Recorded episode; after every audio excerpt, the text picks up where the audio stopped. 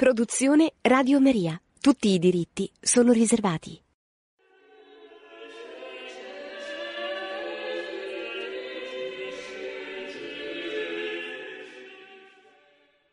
Cari amiche e cari amici, buonasera.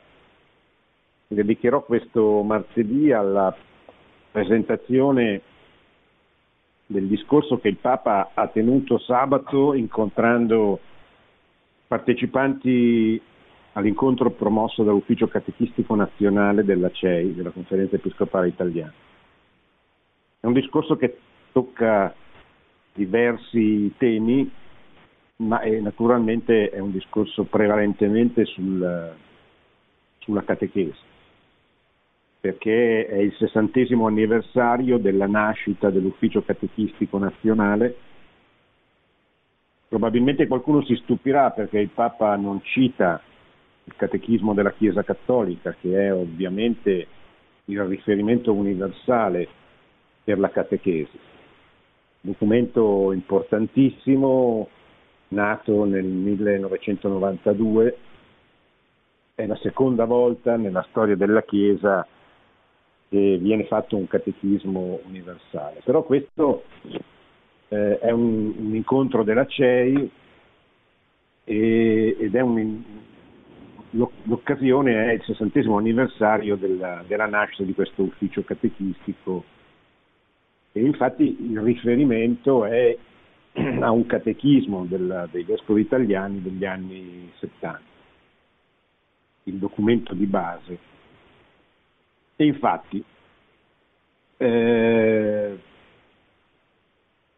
primo punto, catechesi e cherigma. La catechesi è l'eco della parola di Dio, dice il Papa nella trasmissione della fede, la scrittura, come ricorda il documento del, di base del catechismo, è il libro, non è un sussidio, fosse pure il primo. Eh, che cos'è la catechesi? La catechesi è un, un aspetto importantissimo della, dell'azione della Chiesa, è la trasmissione della fede.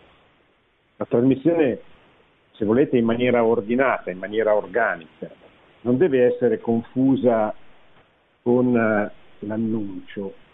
L'annuncio è il cherigma, cioè l'annuncio di Cristo, salvatore dell'uomo, di ogni uomo, a tutti gli uomini. E eh, certamente in una società scristianizzata come la nostra, l'annuncio è la prima tappa dell'opera di apostolato e di evangelizzazione.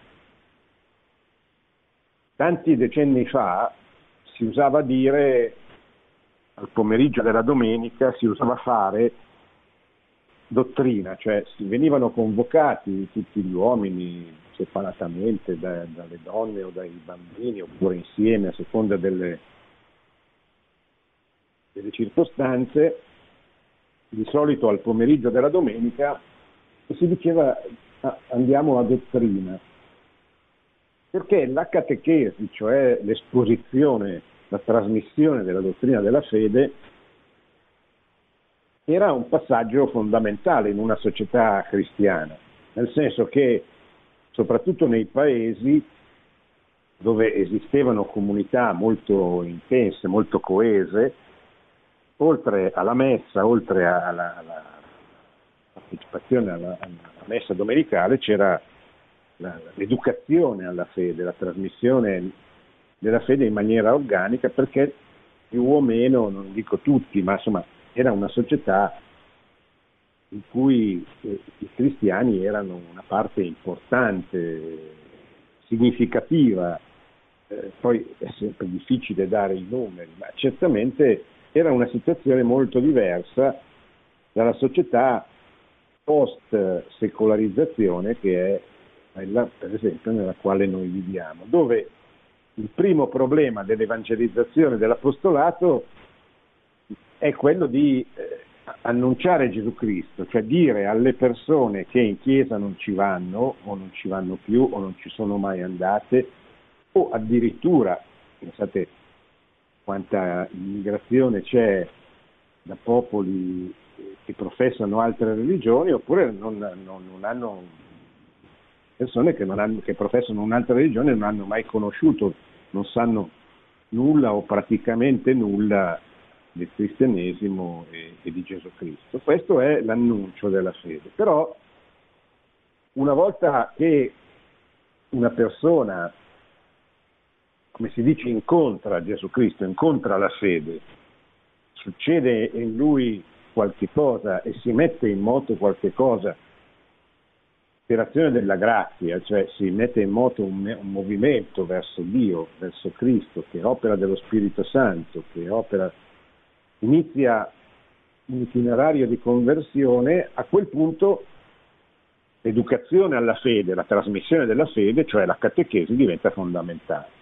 Questa è la seconda tappa che in una società cristiana, non dico che sia l'unica o, o, la, o la prima, perché nell'epoca moderna ci sono, cioè sono secoli che non esiste più una società eh, omogenea e cristiana, non decenni, ma secoli.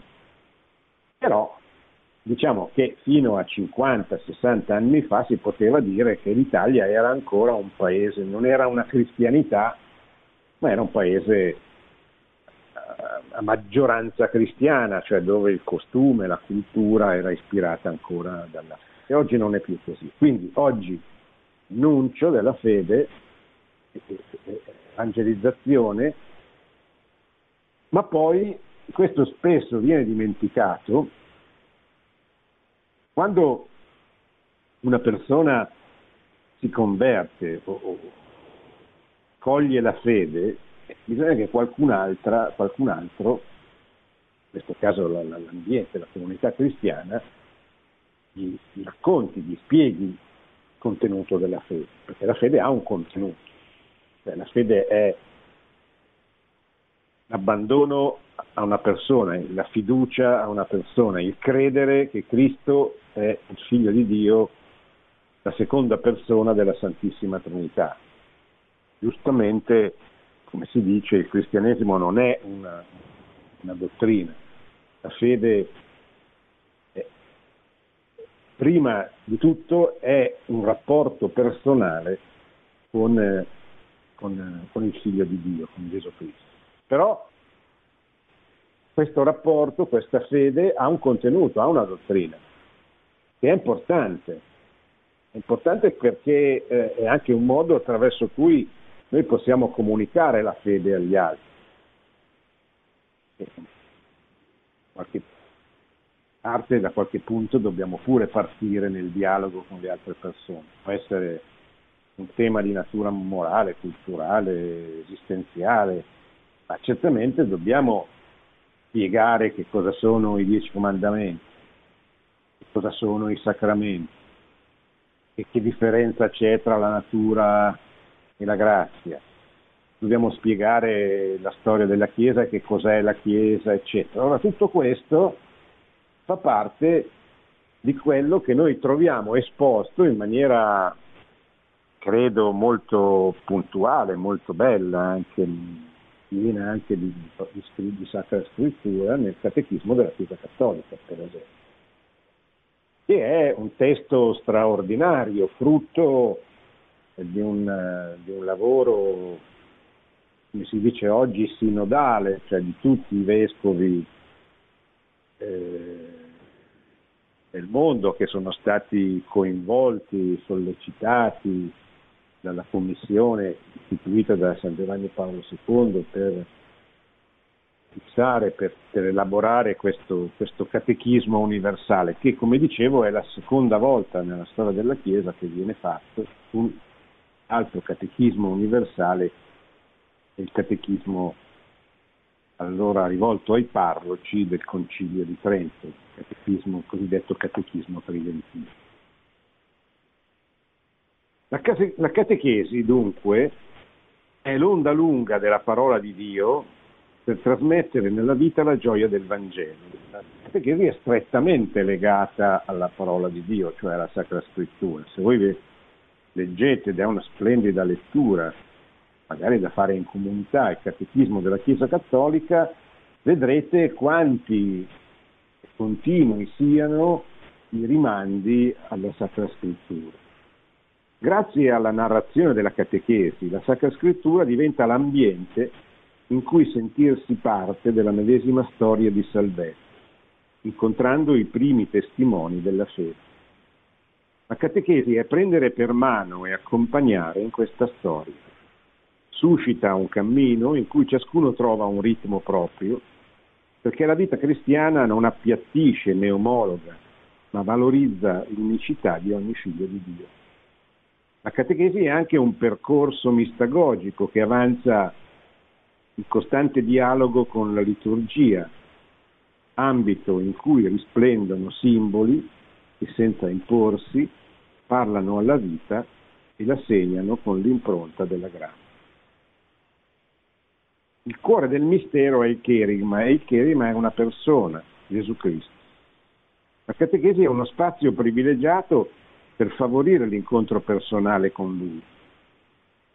In Italia, soprattutto prima del, della pandemia, c'è ancora, c'era e c'è, in qualche modo ritornerà, l'abitudine, la, la felice abitudine di mandare i bambini a fare catechismo per ricevere i sacramenti. Non è una cosa che venga fatta da tutte le famiglie, ma da molte famiglie, anche da quelle famiglie che non frequentano la Chiesa. E spesso questa è anche l'occasione per eh, favorire un riavvicinamento alla Chiesa da parte di famiglie che hanno completamente abbandonato la pratica religiosa o non hanno addirittura la fede. O non l'hanno mai avuta, però per, per una serie di ragioni misteriose, eh, misteriose nel senso buono del termine, che noi non sappiamo, decidono di mandare i figli a fare catechismo per ricevere poi il sacramento dell'Eucaristia, della confessione dell'Eucaristia o della Cresta. Una forma di, di, di catechesi può anche avvenire anche nei confronti dei, dei matrimoni. Come sapete sono ridottissimi nel nostro paese. Ieri è uscita la statistica dell'Istat, dell'Istituto Italiano di Statistica, che ha attestato come nel 2020, nei primi dieci mesi del 2020, si siano verificati meno 70% di matrimoni religiosi. Questo vuol dire che c'è una crisi spaventosa dei matrimoni, certamente favorita, moltiplicata dalla pandemia, che però non può giustificare il crollo dei matrimoni, che se voi andate a vedere anche quello che è avvenuto negli anni precedenti, sono in costante diminuzione, sia i matrimoni civili sia soprattutto i matrimoni religiosi. Allora, quelle persone che magari dopo una convivenza, dopo una serie così, chiedono il sacramento del matrimonio, possono essere oggetto di una catechesi. Ed è importante questo, è un punto su cui non bisogna mai, bisogna, bisognerebbe molto riflettere, cioè non si può pensare che la preparazione al matrimonio si risolva in sei incontri fatti in qualche modo, come purtroppo avviene nella gran parte delle nostre parrocchie. Ma la catechesi per la preparazione del matrimonio deve essere una cosa lunga, impegnativa, profonda, seria, eccetera. Sia per quelli che la fede ce l'hanno, ma vogliono capire e devono capire che cosa effettivamente è il sacramento del matrimonio sia per quelli che magari dopo una lunga convivenza decidono, anche qui per una serie di motivi misteriosi, nel senso che noi non li sappiamo, decidono di chiedere il matrimonio religioso. Questa è una grande opportunità per rivolgere loro una catechesi, un'educazione alla fede, non solo per rispondere alla domanda che fanno, che vorremmo prendere ricevere il sacramento del matrimonio, ma questa domanda si risponde con un'altra domanda, ma sapete che cos'è il sacramento del matrimonio? E sacra- sapete che il sacramento del matrimonio è espressione di una fede e non si riduce al sacramento del matrimonio. Allora se avete la pazienza di seguirci per un anno, dico, ma sono mica io che devo decidere, però esempio, se avete la pazienza vi, vi possiamo aiutare a comprendere che cos'è questa fede, quali sono i contenuti di questa fede e in che cosa consiste esplicitamente il sacramento che voi state richiedendo. Perché è un sacramento che, che è collegato ad altri, al sacramento della confessione, al sacramento dell'Eucaristia, al sacrificio della messa. Ora, tutte queste cose presuppongono una presentazione, cioè in modo che uno sappia, nella misura in cui è possibile, evidentemente perché cioè, ci sono componenti anche misteriose dentro questo, non è che tutto è... però venga presentato a queste persone che cosa stanno per fare, qual è il contenuto di quella cosa che hanno chiesto di, di ricevere. Quindi eh, sono tutte straordinarie occasioni di catechesi che possono aiutare a fare quello che dice il Papa, la catechesi è uno spazio privilegiato per favorire l'incontro personale con Lui, con Cristo. Cioè, queste sono catechesi che possono aiutare le persone, quelle le quali magari saranno già, speriamo, molte, già profondamente cristiane, ma alcune di queste magari non lo sono. O lo sono in quella maniera un po' confusa e tipica della nostra società secolarizzata e dominata dal relativismo. E quindi questa è una grande occasione per, per avvicinarli, a far loro capire che l'essenza del cristianesimo a cui in qualche modo si rivolgono è il rapporto personale con una persona, persona del figlio di Dio, ma questo rapporto personale prevede anche dei, dei, dei contenuti, una dottrina, un insegnamento. Perciò va intessuta questa catechesi di relazioni personali non c'è vera catechesi senza la testimonianza di uomini e donne in carne e ossa. Chi di noi non ricorda almeno uno dei suoi catechisti? Io lo ricordo, dice il Papa. Ricordo la suora, che, la suora che mi ha preparato alla prima comunione, mi ha fatto tanto bene. I primi protagonisti della catechesi sono loro, messaggeri del Vangelo, spesso laici, che si mettono in gioco con generosità per condividere la bellezza di aver incontrato Gesù. Chi è il catechista? Colui che custodisce e alimenta la memoria di Dio. La custodisce, la custodisce in se stesso, è un memorioso della storia della salvezza e la sa risvegliare negli altri. È un cristiano che mette questa memoria al servizio dell'annuncio, non per farsi vedere, non per parlare di sé, ma per parlare di Dio, del suo amore, della sua fedeltà. Per fare questo è bene ricordare alcune caratteristiche dell'annuncio che oggi sono necessarie in ogni luogo, che esprima l'amore salvifico di Dio, il Papa cita se stesso, l'Evangeli Gaudium, esortazione apostolica Evangeli Gaudium, che esprima l'amore salvifico di Dio previo all'obbligazione morale e religiosa, tu sei amato, tu sei amata, questo è il primo, questa è la porta, che non imponga la verità e che faccia appello alla libertà come faceva Gesù, che possieda qualche nota di gioia, stimolo, vitalità e un'armoniosa completezza che non riduca la predicazione a poche dottrine a volte più filosofiche che evangeliche. Questo esige dall'evangelizzatore alcune disposizioni che aiutano ad accogliere meglio l'annuncio, E quali sono queste disposizioni che ogni catechista deve avere? Vicinanza, apertura al dialogo, pazienza, accoglienza cordiale che non condanna.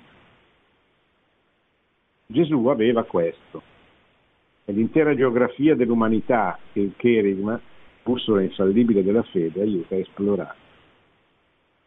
E su questo punto il catechista, riprendo una cosa che va detta anche ai genitori, ai nonni, la fede va trasmessa in dialetto. Qui il Papa dice una cosa che può apparire singolare, ma quando dice dialetto non intende tanto la lingua del territorio, anche in certo qual modo può essere utile, soprattutto in certe situazioni, in certe circostanze. Non sicuramente una grande città dove a catechismo come a scuola ci sono bambini di diverse nazionalità che a stento conoscono l'italiano, quindi già se si parla in dialetto si Però lui intende una cosa molto più profonda, poi ci possono essere dei paesi, delle situazioni in cui il dialetto può servire, ma non è questo il punto. Il dialetto, un catechista che non sa spiegare nel dialetto dei giovani dei bambini, di coloro che, cioè, delle persone a cui si rivolge. Ecco questo cosa significa dialetto. Dialetto significa parlare una lingua che sia comprensibile dalle, dai bambini o, o anche dagli adulti che abbiamo di fronte. Per questo è molto importante anche capire chi sono i bambini o, gli adulti che abbiamo di fronte. Con il dialetto non mi riferisco a quello linguistico di cui l'Italia è tanto ricca, no, al dialetto della vicinanza, al dialetto che possa capire, al dialetto dell'intimità. A me tocca tanto quel passo dei Maccabei, dei sette fratelli Maccabei, per due o tre volte si dice, che è un passo della, della Sacra Scrittura, nella seconda lettera dei Maccabei, per due o tre volte si dice che la mamma li sosteneva parlando loro in dialetto, cioè nella lingua dei padri. È importante. La vera fede va trasmessa in dialetto. I catechisti devono imparare a trasmetterla in dialetto, cioè quella lingua che viene dal cuore, che è nata, che è proprio la più familiare, la più vicina a tutti. Se non c'è il dialetto la fede non è trasmessa totalmente bene. Secondo punto, catechesi e futuro. L'anno scorso correva il cinquantesimo anniversario del documento Il rinnovamento della catechesi della Conferenza Episcopale Italiana, che recepiva le, indicazioni del Concilio Vaticano II. Al riguardo faccio mie le parole di San Paolo VI, rivolte alla prima Assemblea Generale della CEI dopo il Vaticano II. Quindi siamo nel 1966, il Concilio Vaticano II dura dal 1962 al 1965. Dobbiamo guardare al concilio con riconoscenza a Dio e con fiducia per l'avvenire della Chiesa. Esso, il concilio, sarà il grande catechismo dei tempi nuovi, diceva Paolo VI. E tornando sul tema, in occasione del primo congresso catechistico internazionale, qui siamo passati a cinque anni dopo, al 1971, diceva è un compito che incessantemente rinasce e incessantemente si rinnova per la catechesi, di intendere questi problemi che salgono dal cuore dell'uomo per ricondurli alla loro sorgente nascosta, il dono dell'amore che crea e che salva. Pertanto la catechesi, ispirata dal concilio, è continuamente in ascolto del cuore dell'uomo, sempre con l'orecchio teso, sempre attenta, rinnovata. Questo, dice il Papa, è magistero. Il concilio è magistero della Chiesa. O tu stai con la Chiesa e pertanto segui il concilio, o se tu non segui il concilio o tu lo interpreti a modo tuo, come vuoi tu, tu non stai con la Chiesa. Sono parole molto forti, molto precise. Voi sapete che esiste una critica al Concilio Vaticano II da parte di eh, settori della, della, Chiesa, settori del mondo cattolico, sia tradizionalisti, diciamo così, che progressisti.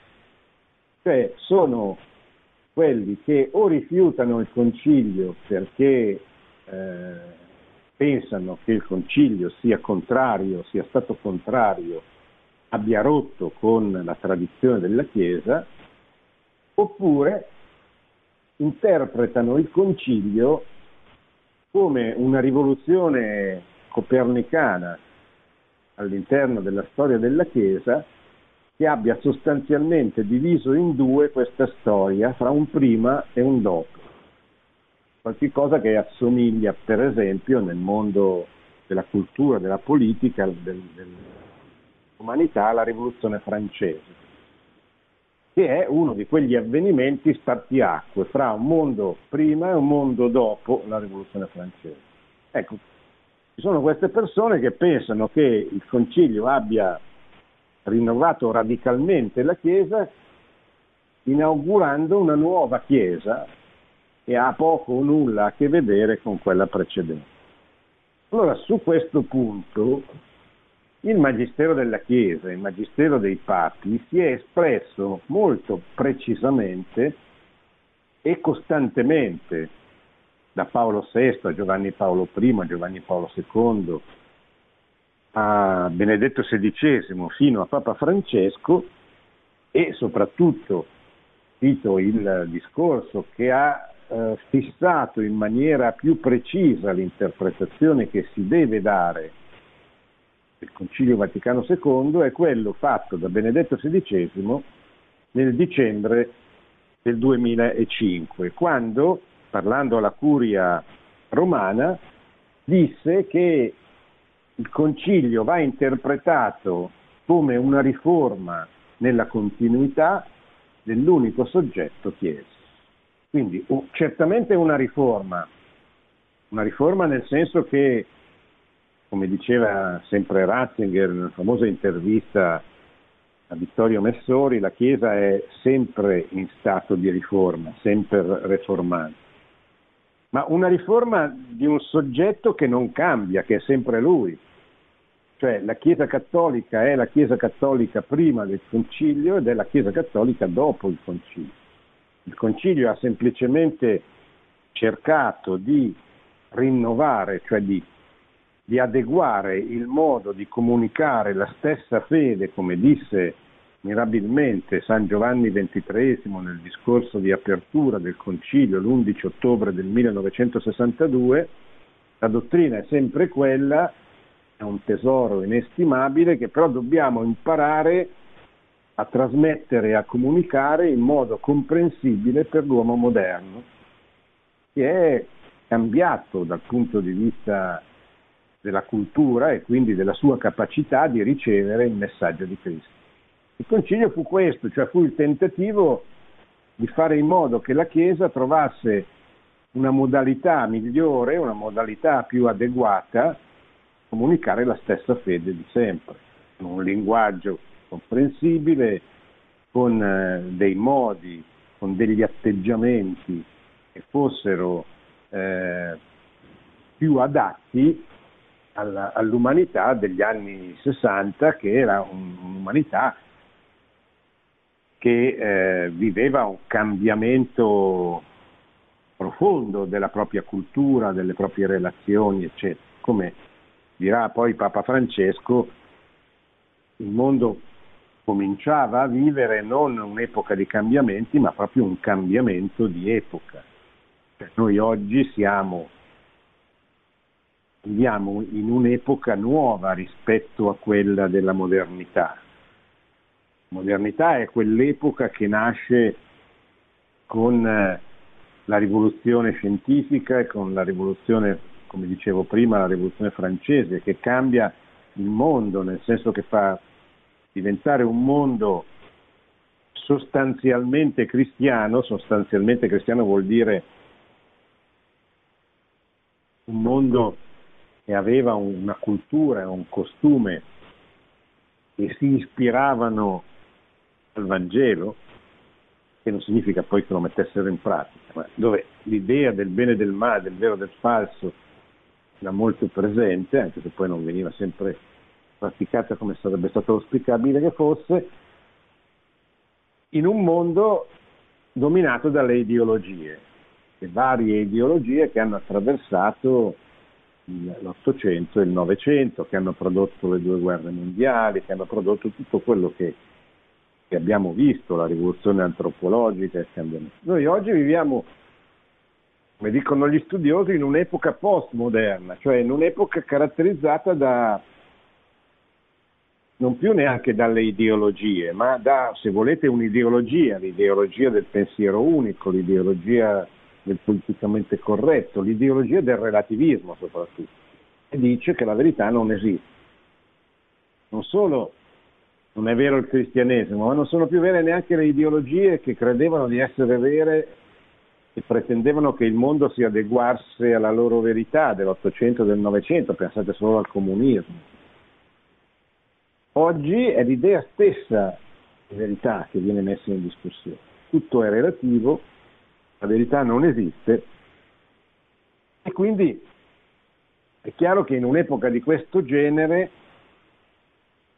la Chiesa deve trovare un modo di promuovere, di, pro, di, di professare, di, di, proporre il Vangelo che tenga conto di questo contesto culturale, cioè che usi anche gli strumenti, pensate soltanto alla rivoluzione tecnologica che c'è stata, alla rivoluzione digitale, a internet, tutte queste cose, che sono tutti strumenti che prima non c'erano e che è ovvio che eh, devono essere usati.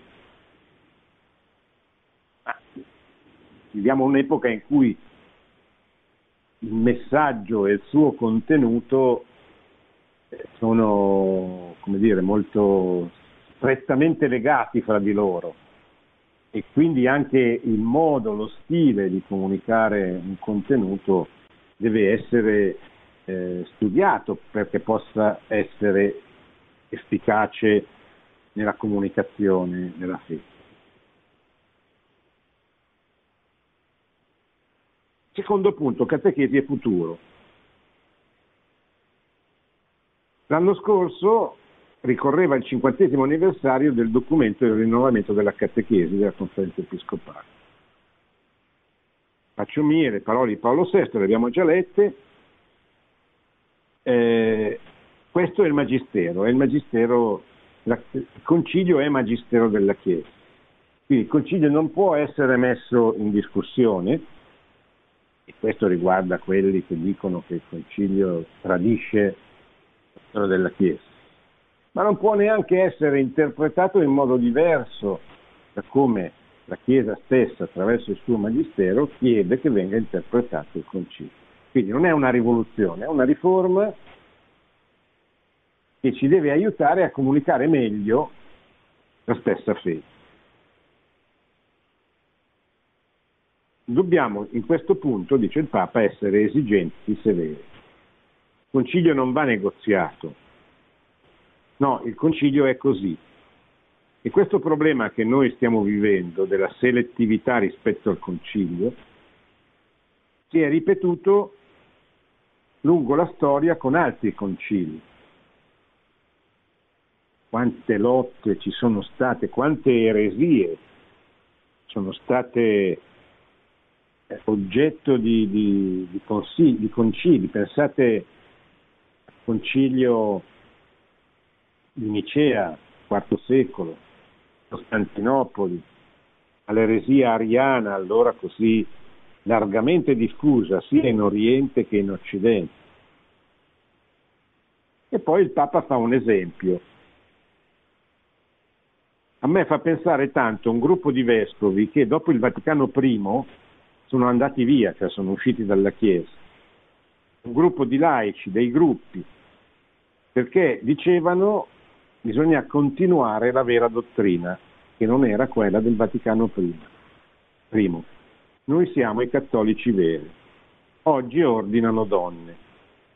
Cosa vuol dire questo? Il Vaticano I è stato il concilio che si è ehm, tenuto a Roma sempre a Roma, nel 1870.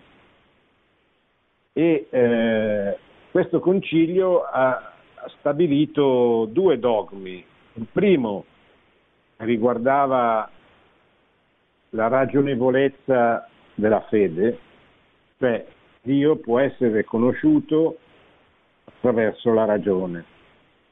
Non è solo Dio, eh, non, parlando, non, non dico la divinità di Gesù Cristo, ma Dio, Dio creatore, può essere conosciuto dalla ragione dell'uomo. E, e quindi non si può affermare che l'esistenza di Dio sia qualcosa di irragionevole, di irrazionale, che riguarda solo la fede, perché l'esistenza di Dio può essere conosciuta dalla ragione umana. E il secondo dogma era quello dell'infallibilità del Papa. Il Papa, quando parla come pastore universale in materia di fede e di morale, è assistito dallo Spirito Santo. È infallibile, infallibile non vuol dire che l'espressione sia assolutamente la migliore possibile, vuol dire che, che è vera, cioè vuol dire che il Papa, anche nel suo magistero ordinario, di tutti i giorni, non può condurre i fedeli all'errore, perché se no verrebbe meno assistenza dello Spirito Santo. Questo non vuol dire che tutti i papi siano santi, non vuol dire che tutti i papi eh, dicano sempre nel modo migliore possibile le cose, eccetera. Non vuol dire che tutti i papi non abbiano commesso degli sbagli, eccetera. Vuol dire che l'insegnamento dei pontefici non può portare il popolo di Dio all'errore, perché questo significherebbe e non ci, non ci sia più, non c'è più, che Dio non assiste più la sua Chiesa. E questo è impossibile. Allora, nel, nel, dopo il Concilio Vaticano I, nel 1870 fu molto drammatico il Concilio Vaticano I, fu un grande concilio, anche lì c'erano 700-800 vescovi da tutto il mondo, eccetera, ma fu interrotto bruscamente perché nella Roma del 1870 arrivarono le, le truppe italiane, le truppe dell'esercito italiano e conquistarono militarmente con la violenza Roma portandola via al, al Papa perché allora esisteva ancora il, lo Stato pontificio, quindi il Papa era il, il capo di questo Stato.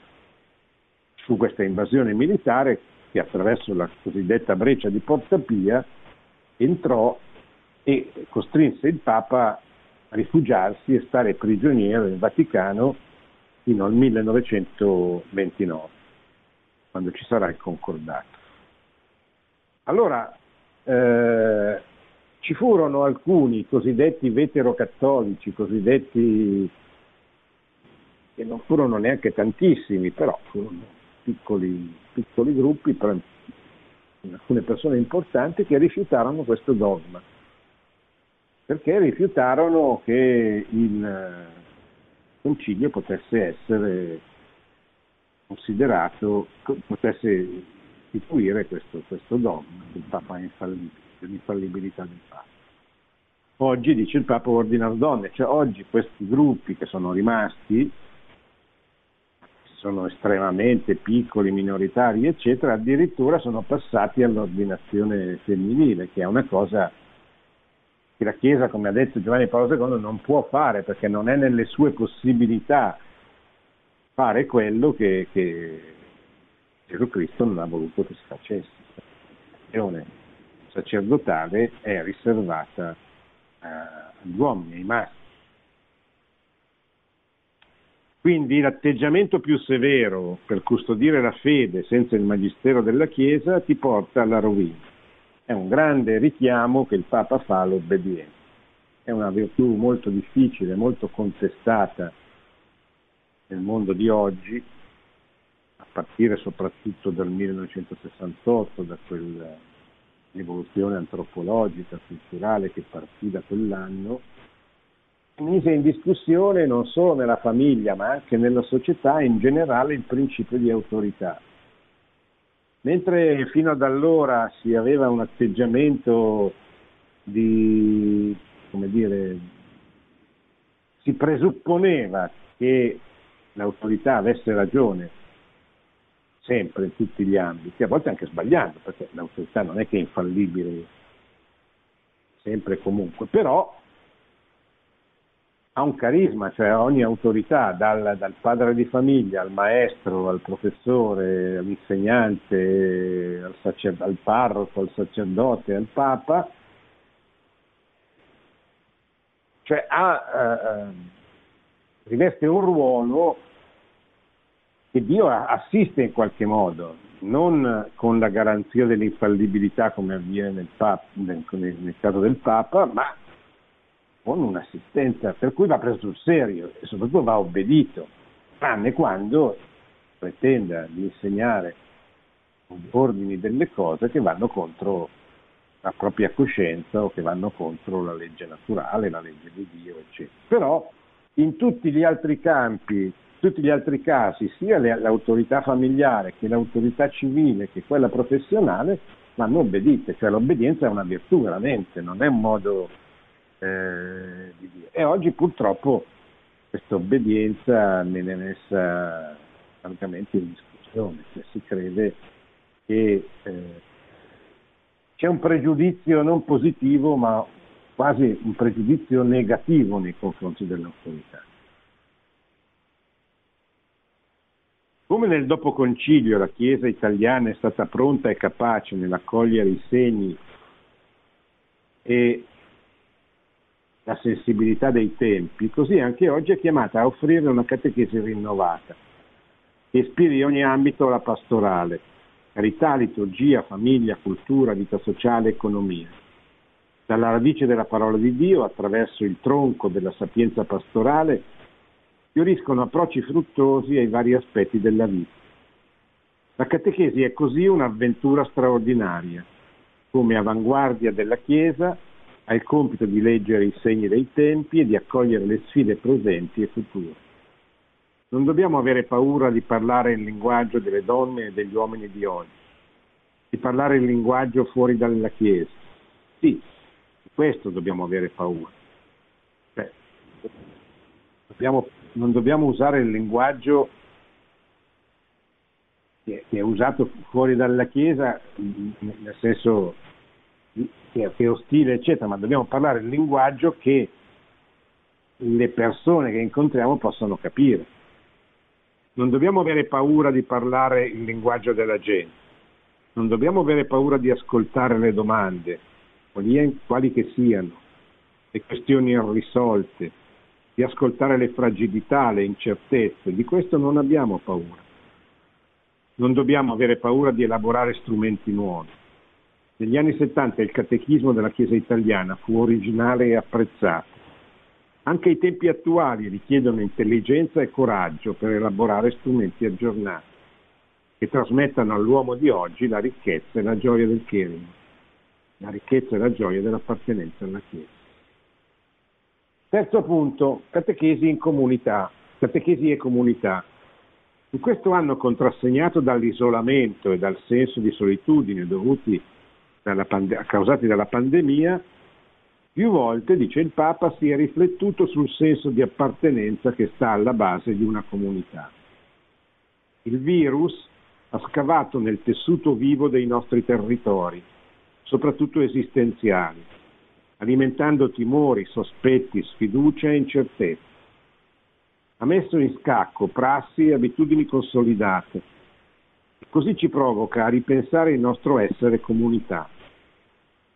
Abbiamo capito, infatti, che non possiamo fare da soli e che l'unica via per uscire meglio dalle crisi è uscirne insieme, perché nessuno si salva da solo, non significa uscirne insieme, riabbracciando con più convinzione la comunità in cui viviamo, perché la comunità non è un aggiornamento, non è un agglomerato di singoli, ma è la famiglia in cui integrarsi, il luogo dove prendersi cura gli uni degli altri, i giovani degli anziani e gli anziani dei giovani, noi di oggi e chi verrà domani. Solo ritrovando il senso di comunità ciascuno potrà trovare in pienezza la propria dignità. La catechesi e l'annuncio non possono che porre al centro questa dimensione comunitaria. Non è il momento per strategie elitarie. La grande comunità, qual è la grande comunità? Si chiede il Papa. La grande comunità è il santo popolo fedele di Dio. Non si può andare avanti fuori santo po- del santo popolo fedele di Dio, il quale, come dice il Concilio, è infallibile in credendo. Cioè, Cosa vuol dire? Vuol dire che il popolo fedele, cioè i fedeli, l'insieme dei fedeli, hanno un sensus fidei, hanno un senso della fede che lo rende in qualche modo infallibile. Qui non siamo di fronte, cioè non è, la stessa, non è l'infallibilità del Papa, è una cosa precisa, cioè vuol dire che il Magistero del Papa, quando parla in materia di fede e di morale, è assistito in modo che è infallibile e dobbiamo obbedire. Quello che eh, vuol dire qui è che il popolo fedele di Dio nel, nel suo credere, nel suo modo di credere, misteriosamente, cioè in modo che non è che possiamo definire, ma non si, non si stacca dalla fede, capisce, sente, come dire, quando c'è un errore, quando c'è qualcosa che non va bene. Sempre con il santo popolo di Dio dobbiamo stare, invece cercare appartenenze elitarie ti allontana dal popolo di Dio, forse con formule sofisticate, ma tu perdi quell'appartenenza alla Chiesa che è il santo popolo fedele di Dio. Questo è il tempo per essere artigiani di comunità aperte che sanno valorizzare i talenti di ciascuno. È il tempo, attenzione, di comunità missionarie, libere e disinteressate, che non cerchino rilevanza e tornaconti, ma percorrano i sentieri della gente del nostro tempo, chinandosi su chi è al mare. Questo è importantissimo, comunità missionaria. È faticoso, ma se noi non vediamo nella comunità in cui viviamo, nella comunità di appartenenza, in qualche modo, lo spirito missionario, cioè l'attenzione a comunicare la fede, a trasmetterla, convincere il prossimo, parlare al prossimo di Gesù Cristo, della salvezza, della Chiesa, della bellezza della verità, di come bisogna combattere l'errore, obbedire alla verità, eccetera. Se non c'è questa tensione, dice il Papa, c'è qualcosa che non funziona. Perché chi incontra la salvezza, chi incontra la gioia, la felicità della verità, poi desidera comunicarla agli altri. No, vuol dire che non l'ha veramente conosciuto. Se io sono innamorato, se io sono contento di una cosa che ho trovato, dico a tutti, non è che me lo tengo per me.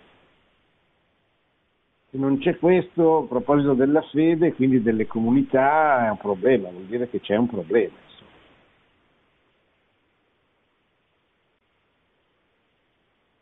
È il tempo di comunità che guardino negli occhi i giovani delusi, che accolgano i forestieri e diano speranza agli sfiduciati. È il tempo di comunità che dialoghino senza paura con chi ha idee diverse, senza paura è il tempo di comunità che, come il buon samaritano, sappiano farsi prossimi a chi è ferito nella, dalla vita per fasciarne le piaghe con compassione. Non dimenticate di questa parola, compassione. Quante volte nel Vangelo di Gesù si dice ed ebbe compassione, ne ebbe compassione.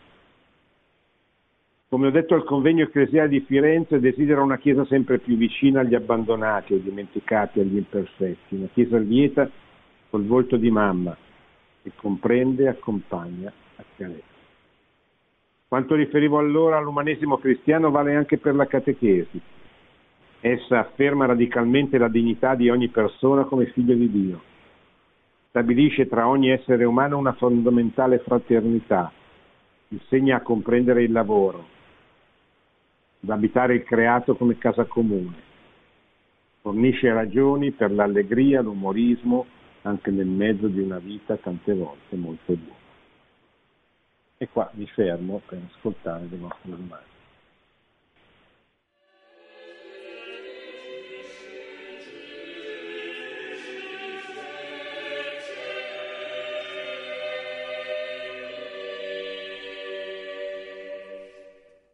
Qui Radio Maria diamo ora spazio ai vostri interventi telefonici. Il numero della radio è 031 610 610. Prefisso dall'estero 0039.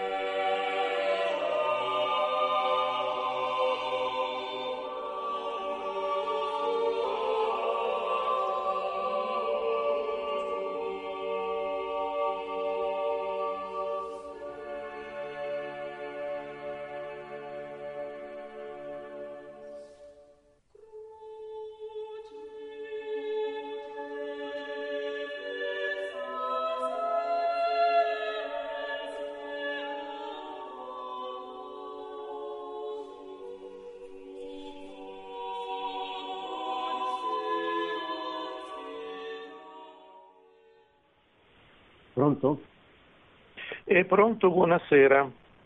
Buonasera. Buonasera, senta, io mh, premetto che non ho sentito tutto il suo intervento, ma solo l'ultima parte. E, mh, volevo però fare una riflessione sul concilio, quando lei ha parlato dei concili e del Concilio Vaticano II, volevo fare un po' una riflessione di tipo storico.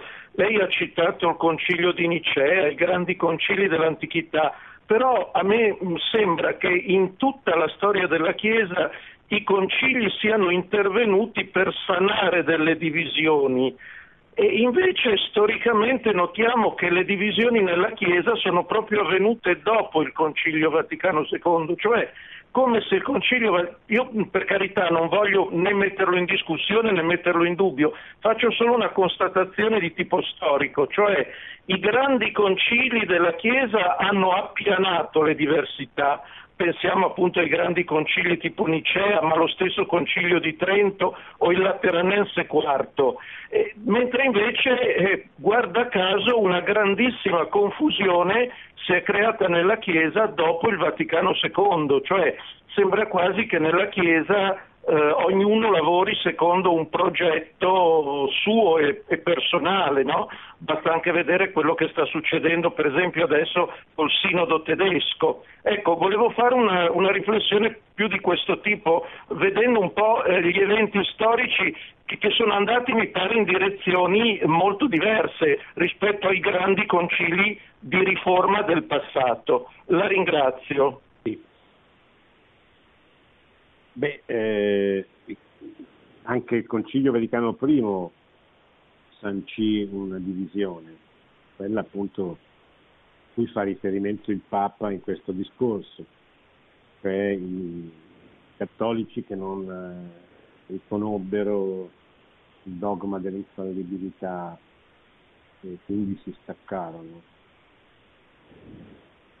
Però certamente quello che lei dice eh, a, a, nel vero, ma il Concilio Vaticano II non nasce per sancire una divisione, nasce per eh, trovare il modo di comunicare la fede in un mondo che stava cambiando profondamente. Quindi il suo scopo non è, uno, non è appunto uno scopo dottrinale, cioè non c'è differenza di Nicea, di Costantinopoli, dove c'era il problema dell'eresia ariana e quindi la necessità di definire la fede, soprattutto la fede in Gesù Cristo, vero Dio e vero uomo. Tant'è vero che noi oggi, quando professiamo il credo, il credo nasce lì, anche se è il credo di Paolo VI, ma il credo di Paolo VI riprende il credo, la professione di fede, il credo niceno-costantinopolitano, così si chiama ancora oggi. Cioè il credo che definisce la fede come è stata definita in questi grandi concili di Nicea e di Costantinopoli, perché lo scopo allora era uno scopo di elaborare una dottrina che eh, facesse superare la divisione della Chiesa tra eh, appunto gli ortodossi eh, e, e, come gli ariani, e poi non c'erano solo gli ariani, c'erano tantissime divisioni, tantissime sette, ognuna delle quali professava una propria sfumatura diversa a proposito di Gesù Cristo.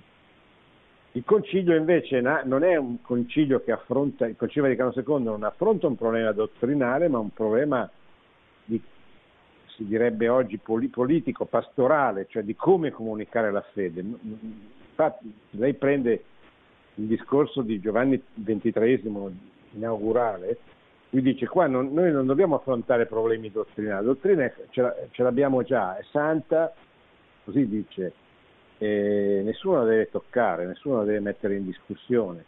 Il problema è che l'uomo moderno non viene più in chiesa, non, non, ci crede più, ha perso la fede, perché, perché sollecitato dalle ideologie, da, dal secolarismo, da tutte queste eh, cose ha perduto, sta perdendo, ha perduto soprattutto la fede. Allora, come facciamo a rivolgerci a un uomo che non frequenta più le nostre chiese, perché ha deciso di seguire altre sirene, altre strade, eccetera.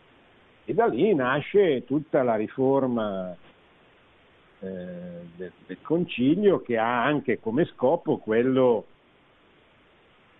di, dire, di, risanare il rapporto con gli ortodossi, con, con, i protestanti, cioè di avviare il dialogo con eh, i non credenti. Da qui nascono tutti il, segretariato per l'ecumenismo, il segretariato per il dialogo con, con, con gli ebrei, il segretariato per il dicastero per il dialogo con i non credenti perché questo è quello che si pone il concilio, cioè come fare a parlare a chi non crede, a chi non ha la fede. Ecco, questo mi sembra importante. Certo, poi sono nate delle divisioni, ma sai, le divisioni sono nate dopo il concilio perché c'erano già prima, non è che improvvisamente eh, sono, c'erano già prima perché, eh, perché, la Chiesa vive nel mondo e subisce mh, dire, le tentazioni del mondo in cui vive. La tentazione del nostro mondo è il relativismo e quindi è quello di, della divisione, della contrapposizione, della, del dubbio, della messa in discussione. Ecco, quindi abbi- concludo. il problema che tocca è un problema importante, diventato importante fin da subito, perché il concilio certamente aveva come scopo quello di rilanciare la presenza della Chiesa nel mondo, facendo diventare la Chiesa di una società cristiana che non c'era più, che, stata, che era stata impegnata per due secoli a difendersi da un mondo che la aggrediva l'intenzione esplicita del concilio è stata quella di trasformare questa chiesa in una chiesa missionaria. Cioè, il ragionamento era quello di dire adesso le ideologie che hanno dato vita alla modernità, in particolare l'ultima ideologia, quella che è andata più vicina al tentativo di, di conquistare il potere nel mondo, il comunismo sta fallendo e in effetti da questo punto di vista concilio è stato profetico perché ha annunciato la fine del comunismo vent'anni prima, finirà nel 1900, più di vent'anni prima, finirà nel 1989, eh, allora eravamo soltanto negli anni 60, quando il comunismo si intuiva che era in difficoltà, però era un'intuizione, cioè nel senso dal punto di vista militare era molto forte ancora l'Unione Sovietica, c'era il nuovo comunismo che avanzava in Cina, c'era il mito di Che Guevara, del comunismo sudamericano, insomma, fu veramente profetico.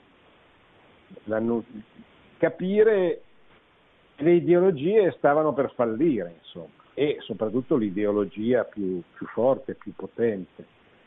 E quindi il problema della Chiesa era come fare a operare in un mondo distrutto da 200 anni di, di ideologie? Come fare a, a, trasmettere la fede, a recuperare il rapporto con le persone, eccetera? Questo era, è ancora oggi il grande quesito della Chiesa, cioè il suo rapporto con il mondo. E poi se se andate a vedere è il tema che accompagna tutto, tutto il concilio. E certamente non è, non è come, come, si dice il, per applicare un concilio ci, vogliono, ci, vuole un secolo, dicono gli storici, gli studiosi. Noi siamo appena, abbiamo appena superato il mezzo secolo. Perché un concilio è molto complicato, perché si rivolge a un miliardo e centinaia di milioni di, di fedeli in situazioni molto diverse. Noi in Europa siamo di fronte, dobbiamo fare la seconda evangelizzazione. In Asia, in Africa sono alla prima. In Asia e in Africa siamo alla, alla, alla, alla missione partibus infidelium, cioè nei confronti di persone che non hanno mai sentito quasi parlare di Gesù Cristo. Qui dobbiamo riraccontarlo a chi invece ha perduto la fede o, o, o non gli è mai stata comunicata veramente bene, eccetera. Quindi è chiaro che adattare un concilio universale a una serie di, di, chiese che vivono in contesti così diversi non è semplicissimo, ci vuole tanto tempo. Si, si commettono anche degli errori, certamente gli abusi che sono stati compiuti interpretando in modo sbagliato il concilio negli anni post-conciliari sono stati mo- molti e molto negativi, ma sono stati degli abusi degli abusi, come dicevo prima, di chi ha voluto vedere nel concilio un, una rivoluzione che non era.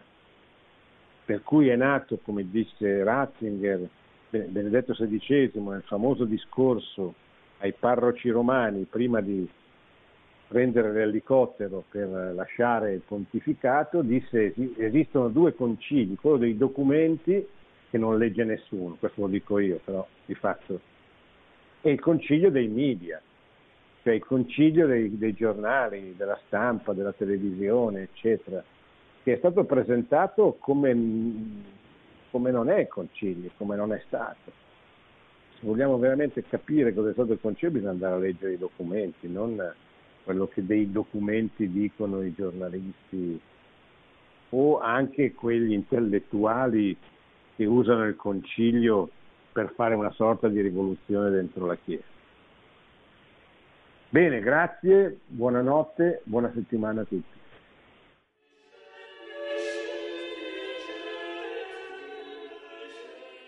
Produzione Radio Maria. Tutti i diritti sono riservati.